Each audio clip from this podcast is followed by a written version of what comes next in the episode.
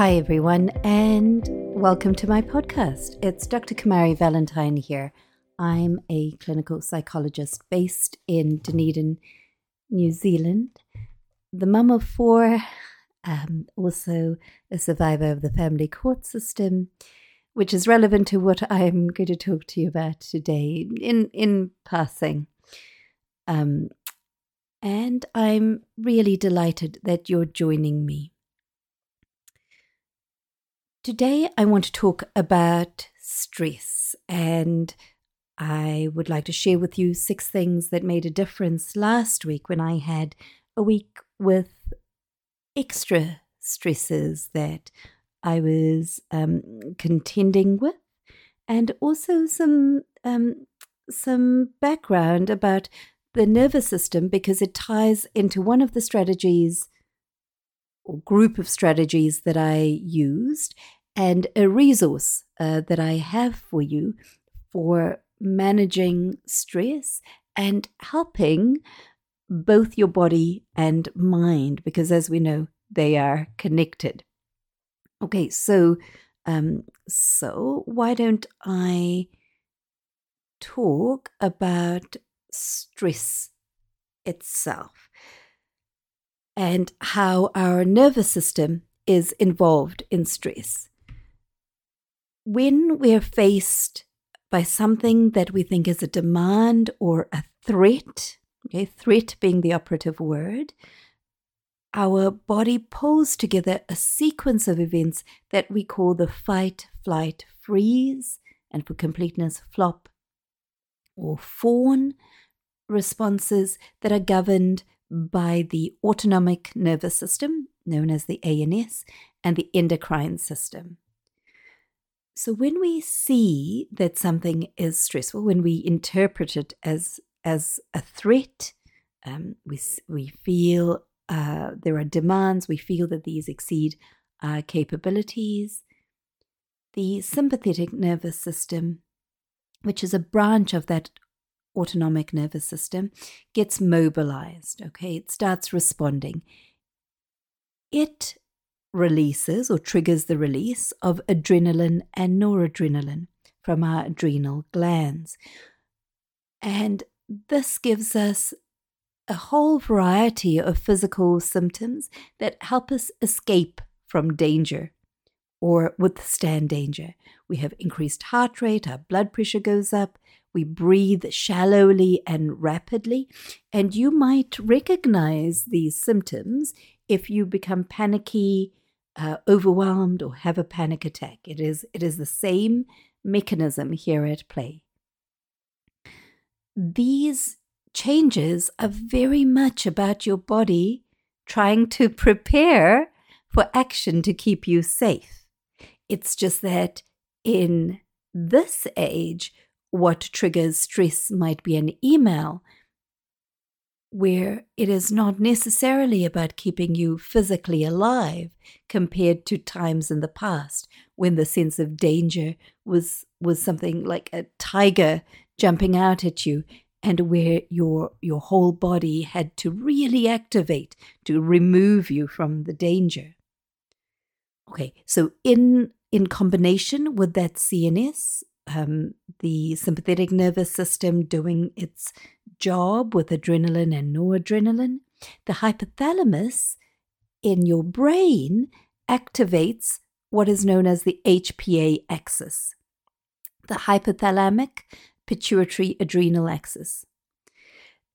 And what's released here is a corticotropin releasing hormone, CRH, and this stimulates the pituitary gland, the tiny pituitary gland, so, impo- so important for circadian rhythm. Uh, it stimulates that pituitary gland to release adrenocorticotropic hormone or ACTH. And what this does is signal the adrenal glands to release cortisol. So many people know that cortisol is kind of synonymous with stress.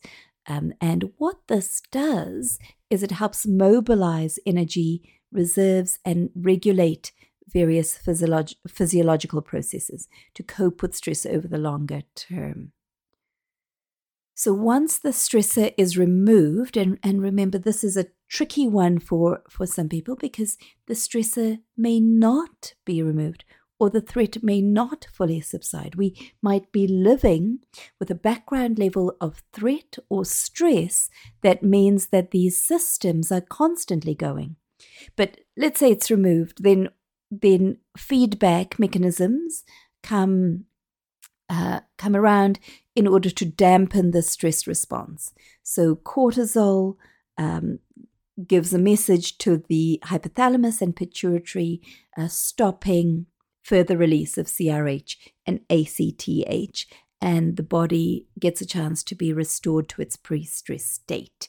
Now, in my work, the baseline level of tension or stress that people carry is high. So a return to baseline does not necessarily mean a return to um, relaxation or a state of um, calm alertness.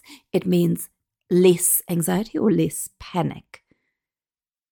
And this is this is where something I frequently say about uh, the interventions we do comes in. But but let me finish by saying let me finish this section by saying that while the stress response is very adaptive in the very short term, what we know is that chronic stress can really, really wear us down. And when we get prolonged activation of these biological systems, we get dysregulation of the HPA axis. And then we have persistently high cortisol levels and a whole raft of health problems, both physical and psychological. And of course, those interrelate. Issues such as anxiety, depression, um, a risk of cardiovascular disease, and difficulty with our immune functioning. So, body and mind, as you can hear, are really, really intertwined. And that's why when, when I'm talking about strategies to soothe the nervous system, I'm speaking very much about this dual relationship, that the strategies that we're doing are not only about trying to acquire calm or calmer space, trying to connect with ourselves instead of being um, overwhelmed and not fully present and struggling to even think, um, but also to decrease anxiety and distress. Um, we're working though with body systems, and what we what we also want to see are things like decreased breathing rate, decreased heart rate, decreased tension. And even though we can't uh, easily see it, that the level, that level of um, cortisol and adrenaline drop. Okay. So the, the resource I have for you, I'll, I'll put a link in, in the description of this podcast, are five strategies that I routinely recommend to clients to help regulate the nervous system. And these are my favorite strategies. Um, if you have my mindfulness cards, um, I have a deck of 90 mindfulness based self care cards. Some of the strategies are uh, mentioned in five of the cards. There are uh, but like I say, there are there are ninety of those cards. But the five strategies uh, that you can get for free, I have audio and um, a written guide about them, are about really trying to utilize some resources that we have. The exercises, for example, include using grounding, which is a strategy about bringing our attention to the here and now. Because when we're in that fight, flight, freeze, flop, fawn, it's really hard to be fully present. The pumping of adrenaline means that our attention is diverted outside of ourselves. It is, and where our attention is kind of captured by trying to race and think ahead rather than being fully present and able to take in information right now. And I recommend that those strategies are used preventatively as well as reactively. So remember how I said that for many people, the baseline of anxiety or stress is actually reasonable. This means that while we might use the strategies in the moment, right, to get um, to get a decrease, we really want to see the use even when you're not feeling so stressed. I know that sounds counterintuitive, but we want you to really chip away at that baseline. Okay. And when you're doing it, when you're less overwhelmed, you build up the muscle to, to get traction when you are more overwhelmed. Okay, because when you're trying to do something and you're feeling overwhelmed, it's really hard to apply the strategy, and the strategy, if you will, has more work to do. Okay, so I hope you find that useful. So I thought I would tell you about last week. So last week was extra busy um, for me. Um, my kids were back at school uh, probably last week was week two so, so still settling into after school activities and um, paying for different activities and coordinating um, uh, how to get them to activities. And um, my diary opened for bookings so people had booked in from november and i probably had three times the work that that i generally try to have in a week. And my lovely husband was away for work with the week, and I had um, the four kids to to navigate to three different um, uh, places in the morning and pick up and so on. Um, so here are six things that I'm pleased I did, and when I first thought of this list, I thought of 10 things, but it just goes to show that you need to write things down. Okay, so the first thing I did that I'm really pleased about is I really focused on my nutrition.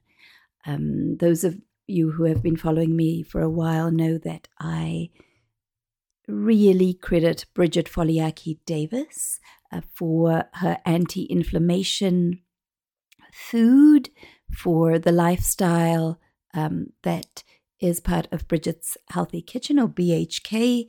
And I really, really love this. So even though it took effort, I held strongly to the idea that during a busy time, I especially needed um, good food and to care for myself from the gut upwards.